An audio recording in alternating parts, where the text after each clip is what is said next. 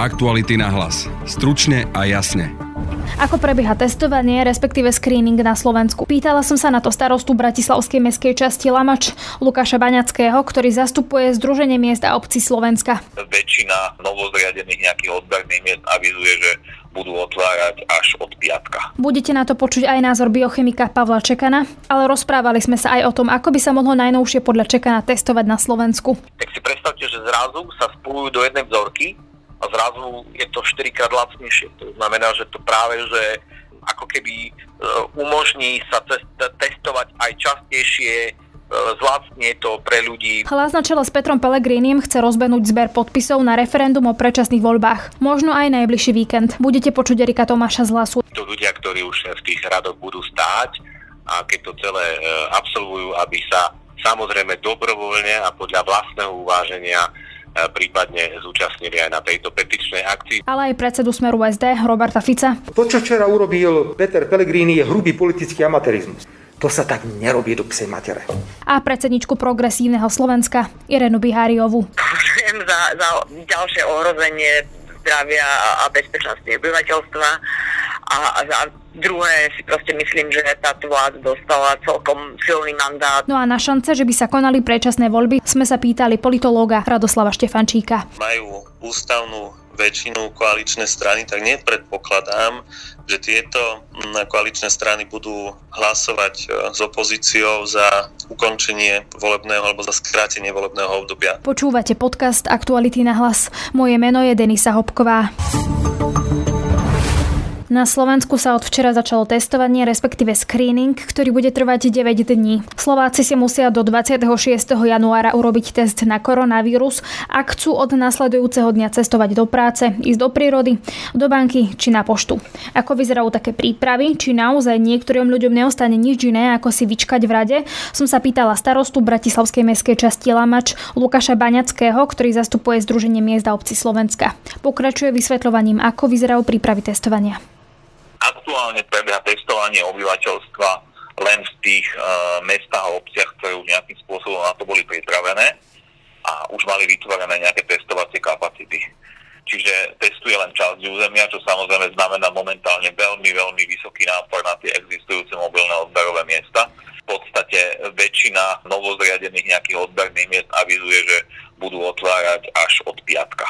Koľko teda miest a obcí približne, nemusíme presne, sa ešte nezačalo vôbec testovať? Alebo kde... Väčšina. Väčšina to zna... Podľa našich informácií nemám, ešte uvidíme po dnešnom dni nejakú, nejaké zhrnutie, čo sa podarilo otvoriť. Ja mám také priebežné, čo vieme ako sprostredkovanie alebo v rámci nejakých kontaktov, ale my ako SMOS máme za to, že väčšina obcí sa ešte len pripravuje na to, že ešte nestihli otvoriť a, a vytvoriť tie kapacity. A keď hovoríte, že vy ste spomínali, že väčšina otvorí až v piatok, čiže tie, čo sa teraz pripravujú, budú schopné uh, začať reálne testovať až v piatok? Nedá sa to skôr, dneska ano. Je útorok? Možno, že niekto je vo štvrtok, ale v podstate zajtra, čo vieme, my, my otvárame našu dočasné odberové miesto pre mestskú časť Devínska Nová Ves, to otvárame od zajtra, ale to je nejaké, to je, to je jedno, jeden príklad, áno, ale veľké množstvo uh, kapacít avizuje. Niektorý počul som už aj štvrtok, ale väčšinou od piatka. Stihnú sa tým pádom otestovať všetci, ktorí budú mať záujem, keď to začne piatok, sobota a nedeľa? Samozrejme, obce sa spoliehajú na to, že teda ešte je tam pondelok a útorok, čiže podľa toho asi budú nastavovať kapacity, podľa toho, ako bude prebiehať víkend, budú plánovať potom aj služby a ich nejaké rozsahy na tie prvé dva dni. Je to náročné realizovať toto testovanie, lebo teda v podstate pamätáte si to celoplošné testovanie a teraz je to de facto to isté, len je to teda rozložené do deväť dní a aj v niečom iné, ale je to teda náročné, ako vyzerá tá príprava toho? Ja si myslím, že tá situácia sa upokojí, keď tie miesta sa otvorilo presne tak, ako hovoríte, vtedy to bolo natlačené do dvoch dní a teraz e, väčšina kapacít by mala fungovať tri dní s tým, že ešte ďalšie dva dni máme k dispozícii, keby nám chýbal, chýbali tie výkony. Takže si nemyslím, že by to malo byť dramatické. Skôr je dramatické to, že ľudia sa chcú dať otestovať už teraz a o to väčší nápor je na nás, ktorí tie miesta prevádzkujeme a to zo všetkých strán. Áno, že ľudia si myslia teda, že sa sú nahnevaní, že prečo sme nezabezpečili viacej, no tak skôr by sa mali pozrieť na to optikou, prečo inde nie sú otvorené mobilné odberové miesta. A keď hovoríte, že by sa mali pozrieť na to, že prečo nie sú inde, čiže rozumiem, že vy ste teraz spomínali, že niektorí otvoria v piatok a tak, ale prečo sa to teda nedá otvoriť skôr, keď by sme to mali niekomu vysvetliť, že prečo niekto nemôže otvoriť zajtra? Čo mu chýba? Ak, ak nemáte nič, áno, lebo vy máte niekoľko možností, ako postupovať. V zásade buď sa obrátite na existujúce mobilné odberové miesto, ktoré existuje, a ono spraví takú výjazdovú službu a spraví tzv. Dočasné odberové miesto. A toto samozrejme chvíľku trvá, aby teda ste si našli toho partnera, aby ten bol ochotný, aby ste nastavili kapacity zdravotníkov a asistentov, administratívnych pracovníkov, alebo je v podstate model, že idete zriadovať vlastné mobilné odberové miesto, na čo teda výzva v nedeľu, myslím, že bola zverejnená, že sa opäť dá pristúpiť k návrhu zmluvy. Ale to je tiež proces, kde teda čakáte na určité oprávnenia, čiže by bolo naivné si myslieť, že sa dá od pondelka alebo útorka hneď ako začať fungovať. Táto si tiež vyžaduje nejaké svoje náležitosti, čiže to technicky ani nie je možné. Ako to teraz vyzerá na tých odberových miestach, ktoré už teda sú otvorené, alebo už boli aj predtým otvorené? Je tam veľa ľudí? Čaká sa tam v radoch dlhé hodiny? Áno, dosť dlho sa čaká. Je naozaj dosť, dosť veľký nápor na tie. Bratislava je typickým príkladom toho, že tu nie sú dostatočné kapacity a teda ten tlak na tých devätnásť alebo dvadsať existujúcich odberových miest je značný. Existuje ten systém objednávania sa, len videli sme, že on včera padol, ale potom to už samozrejme nabehlo, len už bolo skoro všetko, za, no nie že skoro všetko, ale napríklad v Bratislave všetko. Už po obede sa nedalo, predpokladám, že dnes je to už možno, že aj úplne zajednané, čiže nebude sa to nejakým spôsobom rozširovať, alebo teda nezostáva ľuďom nič iné, len teda čakať v radoch, že nie, nie je pre nich teda už iná alternatíva. No my sme v podstate spravili navýšenie kapacít, následne sme požiadali Národné centrum zdravotníckych informácií o navýšenie kapacít v tom objednávacom formulári a znamenalo to, že za dvadsať minút už znova boli aj tie dodatočné kapacity, čo sme tam dali, boli všetky vybukované, čiže je to presne tak, ako hovoríte, pani redaktorka, že to nestačí. Tým sme už stopli akékoľvek ďalšie navyšovanie a všetky kapacity sme nechali na to, aby sme paralelne vybavovali aj neobjednaných ľudí. Čiže dnes už sa ukazuje, že má väčší zmysel uh, dať bokom objednávanie a radšej už brať proste ľudí, ktorí prídu a budú čakať. V mnohých regiónoch sa osvedčil rezervačný systém, uh, ktorý ponúkol ZMOS a mnoho uh, samospráv beží na tomto systéme. U nás, keďže už sme mali aj takú teda tú existujúcu uh, prevádzku mobilného odberového miesta, my sme už iš, išli na ten systém Corona-es ká, ale akýkoľvek objednávací systém v týchto exponovaných uh, mestách a obciach, ako sme aj my, naráža na to, že vy tam neviete vyselektovať do toho objednávacieho systému, že tam môž, môžu ísť len vlastní obyvateľia. Čiže akokoľvek my by sme navýšili objednávanie akýmkoľvek softvérom alebo čím, vždy sa, nám to zahltia ľudia od Hotykiaľ do širšieho regiónu, ktorí hľadajú nejaký voľný termín. Mm. Čiže my tým, že chceme pomôcť aj naozaj tým, za ktorých sme tu zodpovední a ktorým primárne tú službu máme poskytovať, sme sa rozhodli, že budeme sadíme na ten u nás osvedčený spôsob, a to je teda, že ľudia budú prichádzať a my ich budeme priebežne informovať o tom, aké sú čakacie podmienky, prípadne ich nasmerujeme na iné, iný čas dňa. Na tzv. Screening a teda testovanie na celom území Slovenska som sa pýtala aj biochemika Pavla Čekana. Rozprávali sme sa ale aj o budúcnosti testovania na Slovensku. Takto sa rozhodla vláda preskrínovať určitú časť populácie, aby zistila, aká je prevalencia koronavírusu v populácii. Čo vnímam pozitívne je samozrejme to, že sa to rozložilo do viacerých dní, čím v podstate odľahčí zdravotníkov a samozrejme aj samosprávy, čo samozrejme vnímam trošku zvláštne a hlavne na to aj by som rád upozornil ľudí, aby si na to dávali naozaj pozor, je, že, že ten modrý certifikát naozaj neznamená, že ľudia sú negatívni a dokonca neznamená ani, že vírus v tele nemajú. A tento negatívny výsledok sa môže v pohode zmeniť za dve hodiny aj, aj do, do infekčnosti. Premiér sa zmienil, myslím, že to bolo v nedeľu, že dostal od výrobcu antigenových testov ponuku na nové príjemnejšie testy a malo by zo nejaké nie nosohltanové, ale len nosové, a ktoré teda sa aj inak aplikujú a dokonca myslím, že Európska komisia ich objednala, myslím, že pätnásť miliónov takýchto testov. Čo sú to teda za testy a je možné, že budeme mať nejaké príjemnejšie testy a čo si teda máme predstaviť pod tým, že to budú príjemnejšie testy? Poprvé, ja som už o týchto testoch teda počul od tejto firmy Abbott. Počul som o tom z rakúskych médií, kde Rakúšania hovorili, že nakúpili takéto testy práve pre deti, pretože práve pre deti by bol, by bol ten odber oveľa komfortnejší a presne sa hovorilo o nejakých dvoch centimetroch iba do nosa. Áno, pre mnohých je ten nas, nasofaringálny tier veľmi nepríjemný. Veľmi nepríjemný, pretože veľmi hlboko ide do nosa a v podstate ide, ide na časť sliznice, kde je množstvo nervových ukončení a u mnohých to spôsobuje buď e, slzy, bolesť hlavy a tak ďalej. Avšak ja by som tu pri tomto povedal jednu veľmi dôležitú vec, pretože e, mne tu chýba nielen na Slovensku, ale vôbec vo všeobecnosti aj v Európskej únii, že bavíme sa o rôznych testoch, bavíme sa o o testov s dlhou paličkou, s krátkou paličkou, bavíme sa o kúpaní, bavíme sa o slinách, bavíme sa o hentom, o tamtom. A mne tu chýba naozaj nejaké také národné alebo nadnárodné referenčné laboratórium, ktoré by tie testy dokázalo aj validovať. Pretože napríklad teraz hovoríme o tom, že máme tú paličku, ktorá pôjde len dva centimetre do nosa, čo samozrejme zvyšuje komfort, ale nevieme sa napríklad vôbec vyjadriť, ale ako sa ovplyvní citlivosť a špecifickosť testu. A mne tu chýbajú práve tie také tie vedecké informácie o tých testoch, že dobre, akože super, je to komfortnejšie, ale ako to ovplyvní naozaj kvalitu testovania. My sme sa bavili naozaj o číslach, že tak tento test funguje takto a tento test takto. Že by sa dokázal zhodnotiť, že napríklad tento test antigenový je síce menej prí, je síce príjemnejší, ale možno, že menej účinnejší ako ten nepríjemnejší antigenový test a podobne. Presne tak, alebo naopak, že je, je taký komfortnejší, ale zároveň je rovnako dobrý, čiže ešte lepšie.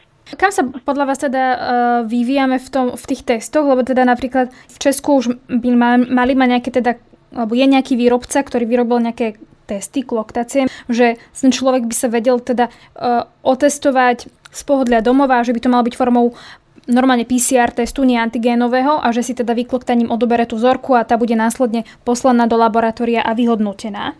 Čiže existujú už teda takéto alternatívy vo svete, že uh, by sa dalo postupne teda testovať doma, že teoreticky by to možno raz mohlo čakať aj nás? Už od októbra, novembra prakticky prebieha validácia týchto kloktacích testov na Biomedicínskom centre Slovenskej akadémie Vied. Dokonca takéto testovanie kloktaním prebieha už mesiace v Rakúsku a keď teda ste postrehla, tak už sa bavíme aj, aj že ministerstvo školstva plánuje pri otvorení škôl v podstate použiť práve takéto kloktacie testy, e, dokonca kde sa budú vzorky púlovať, to znamená, že povedzme desiatí žiaci jednej triedy bude jedna vzorka, čo nielen, že bude komfortnejší test pre deti, alebo dúfajú, že sa dostane aj pre dospelých, ale zároveň aj oveľa lacnejší. Ako to teda funguje ten kloktací test? Že teda, aké to má byť, že jedna vzorka viacerých detí? No v praxi to vyzerá tak, že máte nejaký kelímok alebo nejakú nádobku. V tej nádobke máte približne päť mililitrov slaného roztoku. Je to absolútne bezpečný roztok, ktorý kľudne môžete aj prehltnúť, nič sa vám nestane. Vy kloktáte a neskôr to, čo vlastne vykloktáte, alebo vyplachnete si tým ústa, dáte naspäť do nádobky, nádobku uzavriete a tá nádobka sa dostane do laboratória. Potom laboratórium si môže rozhodnúť, teda či bude pulovať vzorky, to znamená, že zoberie desať vzoriek a zmieša ich, alebo zmieša iba časť z nich. Jednoducho je tu možnosť pri takomto odbere naozaj urobiť, že z desiatich vzoriek iba jednu. A tým pádom, keď sa stane, že táto jedna vzorka, ktorá vznikla z desiatich odberov, je negatívna, je na sto percent isté, že všetci desiatí boli negatívni. A týmto veľmi efektívne zrýchlite aj pé cé er testovanie, alebo zrazu vy dokážete otestovať tisíc, tisíc testami, nie tisíc ľudí, ale desať tisíc. Samozrejme, že ak potom je tá spulovaná vzorka pozitívna, tak samozrejme, že potom tú spulovanú vzorku musíte nejakým spôsobom ešte rozdeliť a každého jedného otestovať, aby ste našli aj toho jedného pozitívneho. Čiže je pravda, že môže sa stať, že takéto pulovanie, kloktanie a tak ďalej môže úplne inak fungovať v veľmi zamorených oblastiach, kde možno to nebude funkčné, a v menej zamorených oblastiach. Každopádne je to jeden, je, jedna, jedna z možností testov, ktoré ktorá môže byť veľmi účinná, keď už tá pandémia v podstate bude postupne odchádzať. Čiže nie je napríklad vylúčené, že sa tak raz budeme testovať aj doma? Ja si myslím, že sa budeme. Nielen, že to nie, že to nie je vylúčené, ale ja si myslím, že to aj, aj sa budeme takto testovať, pretože v podstate už vieme, že za posledné mesiace tá infekcia sa najviac šíri práve doma, v rodinách. Tak to práve, ja si myslím, že by to bolo veľmi efektívne. Napríklad, pamätáte si, keď sa bavíme o pendleroch, napríklad štvorčlenná rodina, že sa musia pretestovať a že keď to chcú robiť ako samoplacovia, že to je veľmi drahé, lebo to je štyri krát šesťdesiat, dvestoštyridsať eur, tak si predstavte, že zrazu sa spolujú do jednej vzorky a zrazu je to štyrikrát lacnejšie. To znamená, že to práve, že ako keby umožní sa testovať aj častejšie, zlacnie to pre ľudí, bude to proste oveľa dostupnejšie. Kedy podľa vás by takéto niečo mohlo byť reálne v praxi? Čoskoro. Čo znamená čoskoro? Či to vidíte v nejaký napríklad v marci, apríli, alebo cez leto, alebo v septembri? Nie, nie, nie, nie, ja, ja pevne verím, že tu sa bavíme o týždňoch. Ja by som si veľmi prial, aby to bolo, že čo skoro. Líder Hlasu a ex-premiér Peter Pellegrini chce organizovať referendum o predčasných voľbách. Pokúšal sa pritom spojiť celú opozíciu. Pellegrini hovorí o vytvorení akéhosi petičného výboru a zbieraní podpisov. Oslovil napríklad Progresívne Slovensko, Spolu, ká dé há, es en es, Smer, aj odidencov od Kotlebu a aj odborárov. ká dé há, Progresívne Slovensko, Spolu, ale aj Smer es dé to odmietli. Nasleduje predseda strany Robert Fico. Musí dôjsť k výmene, ale k výmene nemôže dôjsť na základe ulice. K výmene môže dôjsť len na základe demokratických parlamentných volieb a Slovensko ich potrebuje čím skôr, tým lepšie. Aj preto dvadsiateho šiesteho začína schôdza Národnej rady a my využijeme aj jeden krok, aj druhý krok, ktorý sme teraz pomenovali. Určite mi postavíte otázku, že ako sa postavíme k listu, ktorý sme aj my včera dostali od nášho bývalého kolegu Petra Pellegriniho.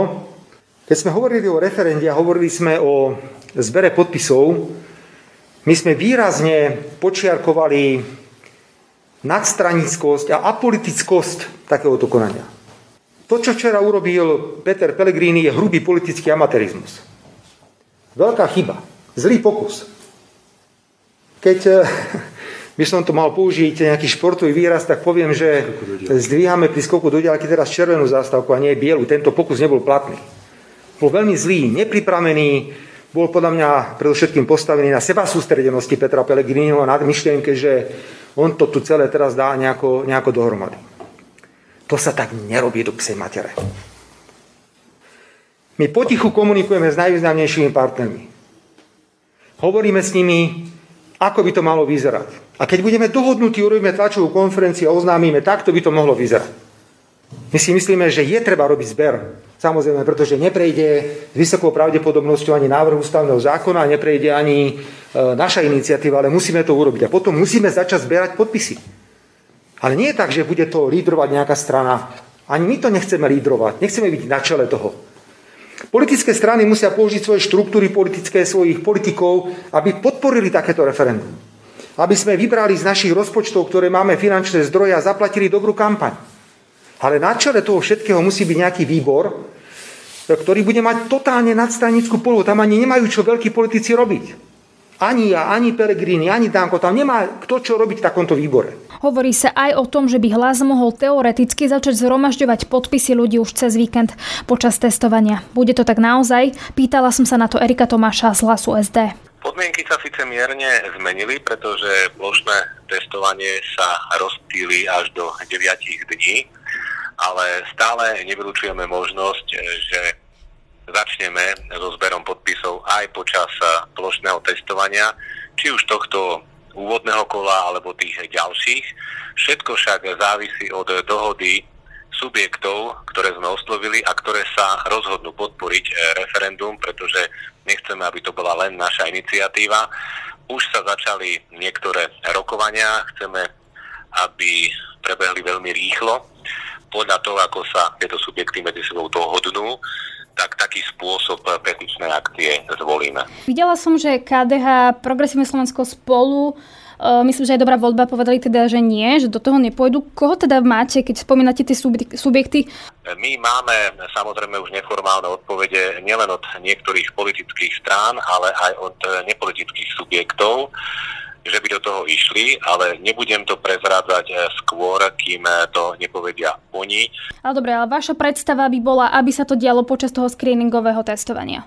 No my sme našu predstavu jasne povedali a formulovali. Zatiaľ na nej nič nemienime meniť. Samozrejme, ak by také niečo malo prebehnúť, muselo by to prebehnúť za dodržania všetkých epidemiologických opatrení.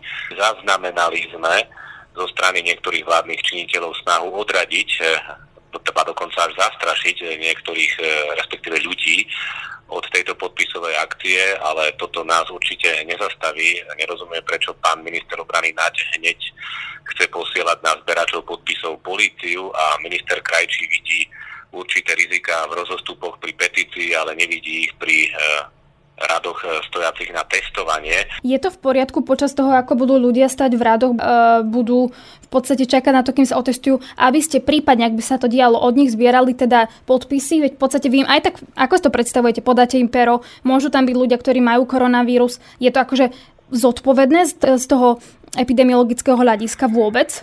Je v poriadku a zodpovedné, keď vláda v rozpore s odporúčaniami odborníkov vôbec organizuje takéto celoplošné testovanie napriek tomu, že títo ľudia budú stať v mraze, budú vystavení nákaze infekčnejším typom vírusu a mnoho z nich pôjde falošne negatívnych opäť do spoločnosti. Už niekto organizuje takúto akciu pre ľudí, ak ich opäť niekto vyženie do týchto radov len preto, lebo si to želá pán Matovič a nikto iný a je to v rozpore s odborníkmi, tak my nevidíme problém, že by títo ľudia, ktorí už v tých radoch budú stáť a keď to celé absolvujú, aby sa samozrejme dobrovoľne a podľa vlastného uváženia prípadne zúčastnili aj na tejto petičnej akcii za dodržania všetkých bezpečnostných noriem. Tak ale teda, vy hovoríte, že to chcete robiť z toho epidemiologického hľadiska, aby to bolo teda bezpečné, no ale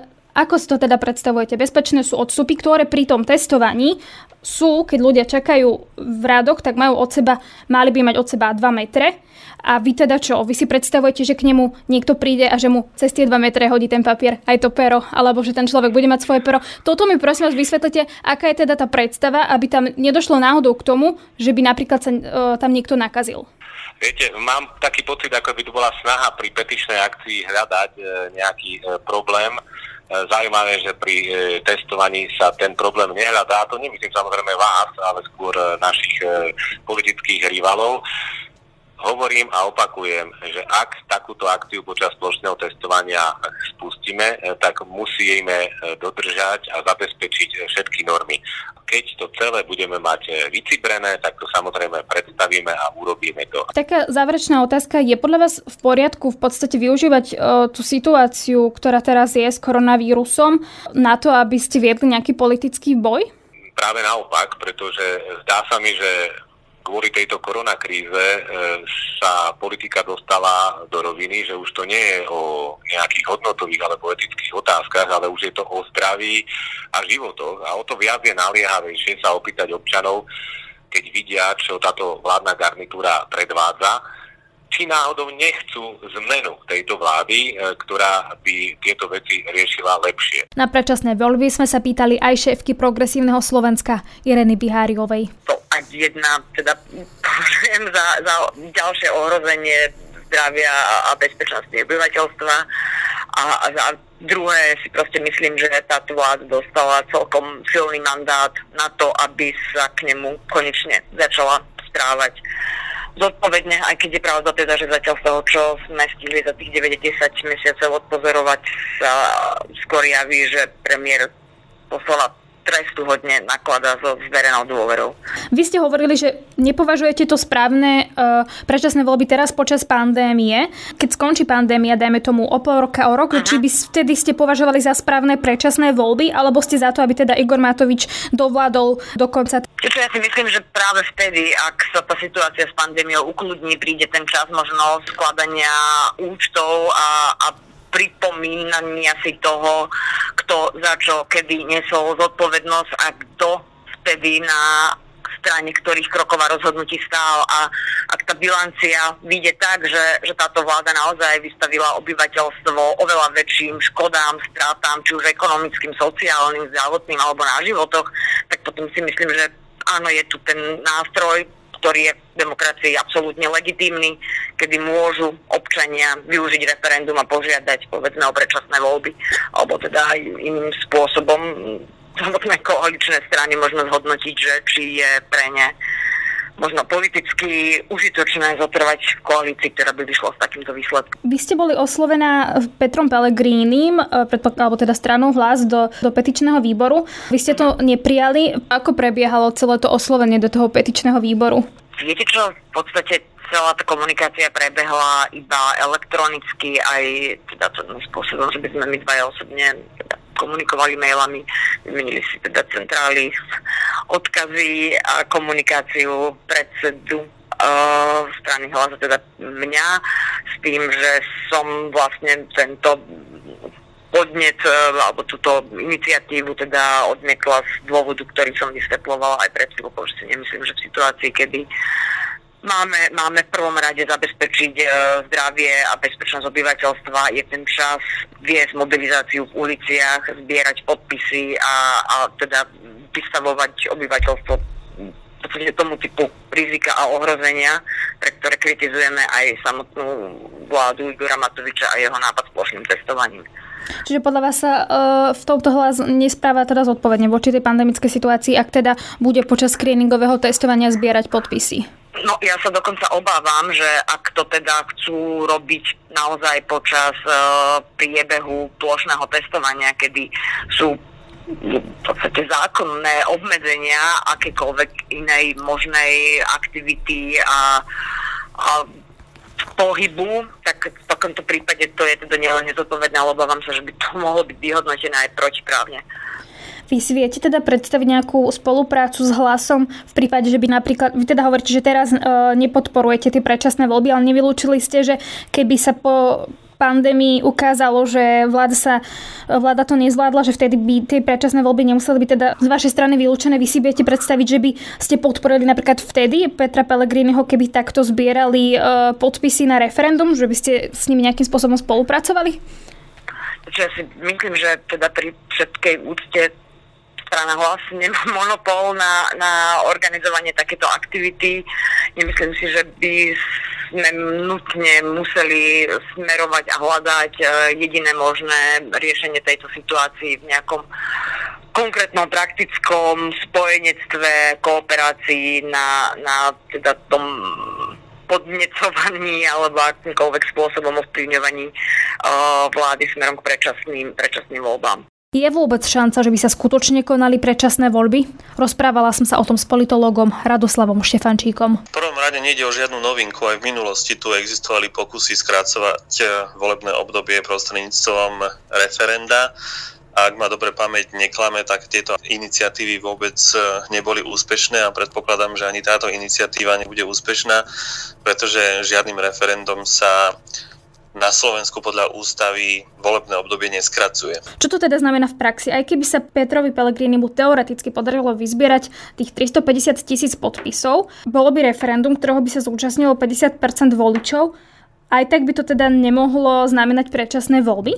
Samozrejme, ten medzikrok je veľmi dôležitý. To znamená, že keď bude vyhlásené referendum, tak sa ho musia samozrejme zúčastniť. Musí sa ho zúčastniť nadpolovičná väčšina voličov, čo je tiež málo pravdepodobné, pretože v histórii Slovenska sa voliči sa zúčastní len jedného referenda. To znamená, že len o jednom referende môžeme povedať, že bolo úspešné a to bolo referendum, kedy sa rozhodovalo o tom, či Slovensko vstúpi do Európskej únie alebo nie. A čo je veľmi dôležité, tak v tom období sa koaličné politické strany dali dokopy aj s opozičnými. To znamená, že v takomto prípade bolo úspešné, pretože koalícia a opozícia spolupracovali. V tomto prípade bude spolupracovať skutočne len opozícia, ktorá momentálne má v parlamente menšinu a naopak voči nej stojí ústavná väčšina. A to je vlastne ten veľmi dôležitý medzikrok, že toho sa, tohto referenda sa skutočne musí najskôr zúčastniť tá nadpolovičná väčšina a z nich samozrejme musí väčšina povedať, že je za predčasné voľby. Čo je však veľmi dôležité je, že my máme štvoročné volebné obdobie. To znamená, že túto skutočnosť je možné meniť len ústavným zákonom. No a vzhľadom na to, že v parlamente majú ústavnú väčšinu koaličné strany, tak nepredpokladám, že tieto koaličné strany budú hlasovať s opozíciou za ukončenie volebného alebo za skrátenie volebného obdobia. To je samozrejme potom nastane u niektorých poslancov taká morálna dilema, že či budú hlasovať podľa svojho svedomia a vedomia, tak ako im to káže ústava, alebo budú hlasovať na základe odporúčania obyvateľov Slovenska. To znamená, že akýkoľvek výsledok referenda nebude záväzný, bude, pôjde len o odporúčanie pre poslancov. Aby sme ešte prešli k tomu, že čo sa vlastne deje teraz, bavíme sa o tom, čo by teoreticky mohlo byť, ale teda, že to, čo sa blíži, je teda, že Peter Pellegrini avizuje, že chce vyzbierať teda podpisy, je ich potrebných tristopäťdesiat tisíc. My teraz vlastne nevieme, že či on ich plánuje zbierať počas toho uh, celoslovenského screeningu, ale teda čisto teoreticky. Podľa vás, ak by to teraz zbierali počas screeningu, napríklad počas víkendu, majú podľa vás šancu vyzbierať medzi tými ľuďmi, ktorí sa pôjdu testovať tých tristopäťdesiat tisíc podpisov? Je podľa vás taká nálada medzi ľuďmi, že, že im to podpíšu? Keďže si viem predstaviť, že mnohí z tých ľudí, ktorí sa zúčastnia tohto testovania, tam budú na silu a budú nie dobre naladení, pretože keď stojíte v rade, o tom vám povie každý psychológ, že stáť v rade jednoducho robí človeka nervóznejším, respektíve kazí mu náladu, tak e, vaše emócie sú úplne na inej úrovni, ako keď sedíte doma a rozhodujete sa po takom triezvom uvážení. Takže si viem predstaviť, že pokiaľ bude to, toto testovanie, alebo nazvime to akokoľvek, masové, tak Peter Pellegrini, respektíve tí ľudia, ktorí budú hľadať alebo zbierať podpisy, skutočne nájdu toľko ľudí, že štátne inštitúcie budú potom musieť vypísať, respektíve zrealizovať referendum. Na druhej strane si neviem predstaviť zodpovedného človeka, ktorý v tejto situácii, kedy v tom ráde bude stať skutočne aj veľmi veľa ľudí, ktorí budú mať koronavírus, to znamená, že budú pozitívni, budú ich oslovovať v podstate v, v intimnej vzdialenosti, im budú podávať pero, petičný hárok. Ja si myslím, že je to ideálna príležitosť na to, ako ten vírus rozšíriť ešte ďalej. Je podľa vás zo strany ex-premiéra Petra Pellegriniho, ktorý aj na začiatku najprv on riadil celú tú koronu a potom následne teda prišla nová vláda, bude počas toho, ako budú ľudia stať v tých radoch, zbierať podpisy na predčasné voľby? Myslel som aj či z takého morálneho hľadiska, keď teda ľudia tam čakajú na testovanie, ten primárny účel toho je, že tam stoja preto, aby sa otestovali. Politika, morálka nie vždy ide dokopy a keď si uvedomíme, že odkiaľ Peter Pellegrini prišiel, z akej politickej strany a komu dlhé, dlhé, dlhé roky slúžil, tak treba povedať, že Peter Pellegrini sa od Roberta Fica skutočne veľmi veľa naučil a pokiaľ chce prezentovať samého seba, že on nie je Smer dva, po prípade, že nie je Ficov klón, ale že je to skutočne nový vietor, ktorý prináša nový typ alebo nový druh, novú kategóriu politickej kultúry, tak by to určite takto, takýmto spôsobom robiť nemal. Ja viem, že dnes, keď ľudia majú zákaz vychádzania, je veľmi ťažké nájsť tristopäťdesiat tisíc podpisov na zrealizovanie svojej, svojho nápadu, ale myslím si, že toto je veľmi chladný kalkul jedného človeka, ktorý, ak mu práve toto referendum v konečnom dôsledku môže pomôcť, teda ak by mu to pomohlo, k získaniu, opätovnému získaniu funkcie predsedu vlády, tak treba povedať, že tento chladný kalkul sa nakoniec odrazí v jeho rozhodovaní. To je z dnešného podcastu všetko. Vypočuť si nás môžete cez Spotify a ďalšie podcastové aplikácie. Ak radi počúvate naše podcasty, môžete nás podporiť cez službu Aktuality Plus. Na dnešnom podcaste spolupracovali Peter Hanák a Adam Oleš. Pekný zvyšok dňa želá Denisa Hopková. Aktuality na hlas. Stručne a jasne.